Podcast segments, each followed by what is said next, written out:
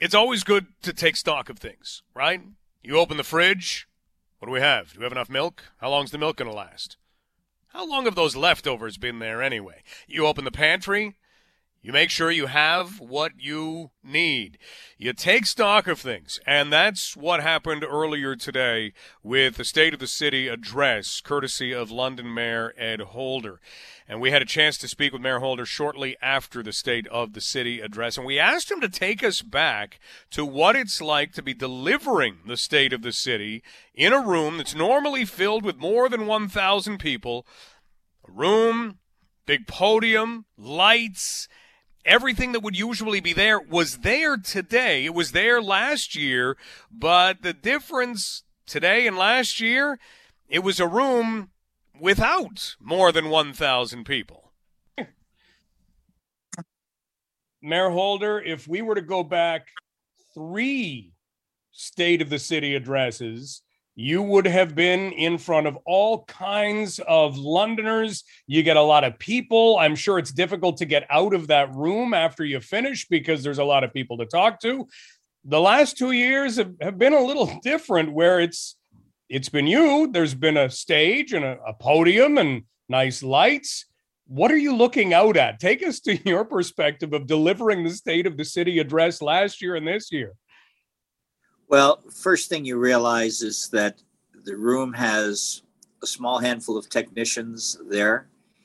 And of course, it gets interrupted because, properly because when I'm introduced, there's a lag as a chamber staff member then cleans the podium because of the pandemic uh, precautions that uh, they rightly take.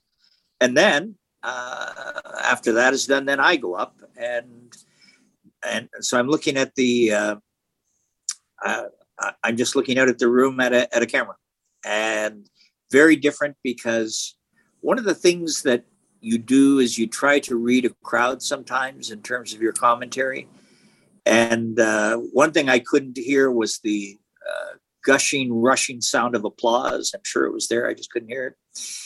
And that might have been the sound of one hand clapping. I don't know. But the other part is that uh, not only do you not get uh, the reactions of the crowd.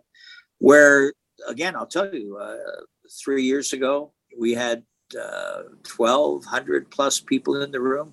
Biggest uh, look, it's the biggest state of the city in the country, and so is uh, so it was even virtually, but it just feels different. It feels weird. That's all. And you have to still project with passion, so you have to concentrate a little bit.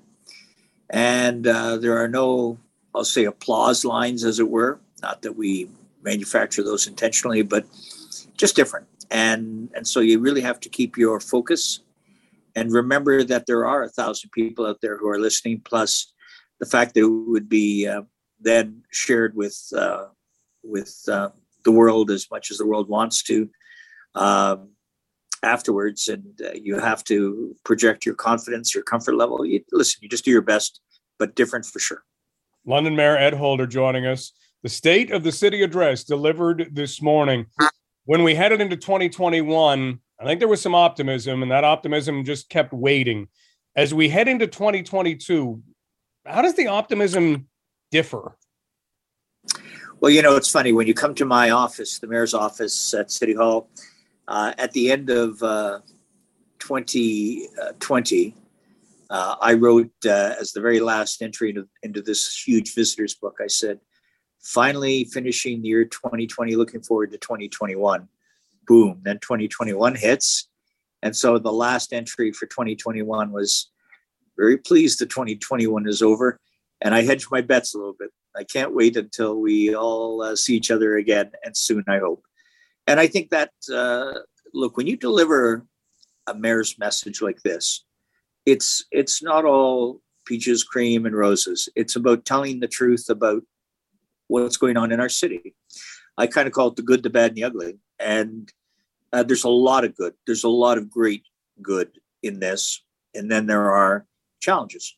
And the challenges, uh, some of the tragedies that we have dealt with this year, and I referenced uh, the little child who fell from a balcony, the little girl guide who was killed and those injured uh, at Riverside Wonderland. I, of course, referenced the Afzaal family, which is just over six months ago. Seems sometimes like a lifetime ago, and how we were all just uh, just pinned to that moment. And and I talked about uh, from a thoughtful standpoint how Londoners responded to that, and and I felt very good about how Londoners responded to that. Uh, because it was a tragedy uh, of immense proportion, indescribable. But it's how Londoners, all Londoners, responded to that uh, is what made gives me hope. And so mine was hopeful, yes, but realistic. Well, let's kind of look at some of the key points, and we'll touch on maybe a, a new name for the city. And we've got a lot of things that we can call London anymore. Let's touch on that in a little bit. But one of the things that you did was you were able to update some past messages, whether it be about housing, whether it be about other things that you have brought up in the past. Can you give us those messages and, and the updates that came with them? Sure. If I kind of do it in chronological order, uh, from the first state of the city that we gave in 20, 18, 19 actually. Uh, and we were just literally weeks in office. Uh, I talked about a plan and I talked about the focus on uh, jobs, uh, transportation, and London's most vulnerable. And so much of the theme of my message was to update over the years what we had done. So in year one, uh, what we did is we got council together. I did reference this overly today, but we committed to and and were able to come together as a council and and support uh, the largest infrastructure program that London has ever been involved in in terms of transportation and transit. Then I referenced uh, for the second year the issue about electric buses, and that I made the I made the audacious claim that we would be the uh, first major city in Canada to have an electrified fleet. Uh, of buses. And you know what? Don't know that we're going to get to be first, but we are going to be up there because as from next year, we've invested serious monies, fully supported by council, to have uh, some 10 uh, electric buses and a number of chargers that, and charging stations to go with that. Um, and that happens next year. The third uh, was dealing with our most vulnerable. And you'll recall last year, uh, we established the roadmap to 3,000. That is 3,000 affordable uh, housing units to be built in London. And I gave some great examples of how uh, we've had great and tremendous cooperation amongst various agencies and uh, uh, certainly municipal council, city staff, provincial, federal governments, agencies, and how, uh, for example, the Soho Alliance Soho, Vision Soho was truly uh, a coming together of a half a dozen uh, various agencies uh, that ultimately will result in uh, the hospital lands down at uh, at uh, the old the old campus on South Street. That will turn into 650 homes, 400, Mike, of which will be affordable housing. And plus, then we had the food bank. You threw in a million dollars for that effort. The London Community Foundation and uh, they weren't part of the original group of players, but made tremendous contributions with Indwell, Zerin, um, Homes Unlimited, and so many others. I mean, it was in, it's first of its kind in Canada. So I reminded colleagues about how we deal with our most vulnerable. And one of the things is you give them dignity and you give them housing. Of course, affordable housing takes a variety of of uh, of looks. Part of it will be how you uh, take a market rate and discount it some 20, 25%. The second will be for those who require rent geared income housing, others who require wraparound services. So there's a whole slate of different categories within affordable housing that must be and will be dealt with. So those were the things that I recapped uh, for the, uh, throughout the speech to make uh, people have a sense of uh, and listeners know what we were uh, what we've been doing and that we haven't been sitting on our hands, that this community, all of us, uh, business, uh, agencies, our general population, our citizens, have done such a great job in doing this.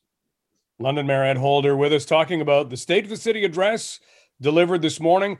Last part that we could look at is downtown, and we can look at it in the way that you've provided a new name for the city, and then also some of the things that may want to come with it, which is extra policing. So let's first off, let's deal with the entertainment side because that's just fun. All right. So, of course, we all know London is the forest city. That's been its traditional moniker.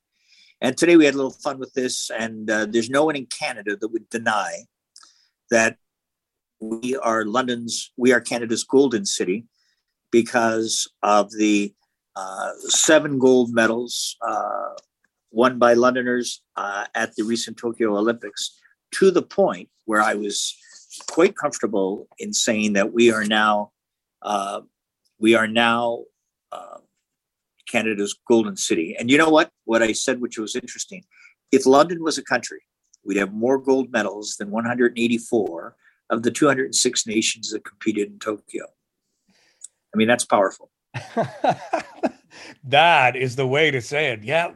Seven gold then, medals total, and London is responsible for outright or was a big part of four of the seven. Crazy. No, no. Uh, I would. You, the answer to that is absolutely correct, but it was powerful that we uh, that we uh, that where we stood with our gold medal count that we uh, we made the top 10% of all countries. I think that's kind of cool. You know? That's even bigger. That sounds huge. It is. But then I couldn't stop there, Mike, and maybe because I couldn't help myself. But here's the other thing that's happened. So while we're the forest city and we are the golden city, we are also now, thanks to UNESCO, which is the United Nations Educational, Scientific, and Cultural Organization, after their deliberations in Paris, France, they designated London, Ontario as a city of music. In fact, the only city of music with that designation. Extremely powerful. And that opens up a world of opportunities for London. So it opens up an opportunity to create in the downtown core, have people in the downtown core, bring more events to the downtown core. And we've got so many outlets to do that. One of the concerns we have with, say, downtown would be police officers on the streets how do we ensure the safety of downtown to bring people down there to want them to be down there? Well look there's one thing that london has demonstrated. If there are reasons to come downtown they do. Just look at bud gardens and the london Knights. We pack the place we pack downtown restaurants. Uh, we have no hesitation coming down for the london Knights and bravo for londoners. We have no hesitation when bud gardens books a great act downtown we come down in droves, we support events. So it isn't that people, if they have a reason, aren't willing to come downtown, but we need to provide more reasons for people to come downtown. And that's why it is truly critical that one of the first things that we do is that we recognize and identify the core as, as the entertainment district of London. That's crucial. Once we define the entertainment district, then a number of things flow from that. Uh, but I think the opportunity, as even the CEO of the Junos told me personally, once we get this designation, which is now done, the ability to draw acts from across Canada and from around the world become extraordinary. You know, it's really interesting. We announced the Brier coming to London. We did that yesterday from, from across Canada. The Brier is huge we have had in London the Junos, we have had in London the Country Music Awards for Ontario, for Canada. We've had international skating. We've got a lot of things that draw people to our downtown. What this does by being established as the entertainment district for our community is that it will sustain efforts and will make investments in efforts to ensure that downtown uh, becomes that place where people want to come to. One of the things I said, though, that we need to do for the sake of safety, not just downtown, but across our community, is we need to enhance our policing. And I really fundamentally believe, based on every look, I'm on the police services board. What's really clear is that we are the leanest, tightest uh, police force in the province, particularly on a per capita basis. We need more support uh, to enhance our police force so they can provide that safety on behalf of uh, on behalf of Londoners, be it downtown or be it anywhere. So uh, I'm on the police services board. I've just been recently appointed to the finance committee. I was on governance, And I'm going to be looking uh, to council to provide support for our police service to ensure that we enhance them, we enhance their numbers. We absolutely must do that uh, for the sake of London. And so I think between uh, our entertainment district, between providing uh, not only just more police, but as our core area action plan gets implemented with our ambassadors and with uh, cleanup and lighting and the kinds of things that we are stressing through that initiative, we are going to make downtown the place to be. Mayor Holder, look forward to the conversations ahead that will lead to a lot of those things progressing and want to thank you for the conversation today. Keep safe. Well, Mike, uh, I sure will. And I really appreciate you taking uh, the time to be interested, particularly in this. I know your passion for our city. And I'd like to thank uh, your listeners for paying mind to this as well. That's terrific. Appreciate it so much.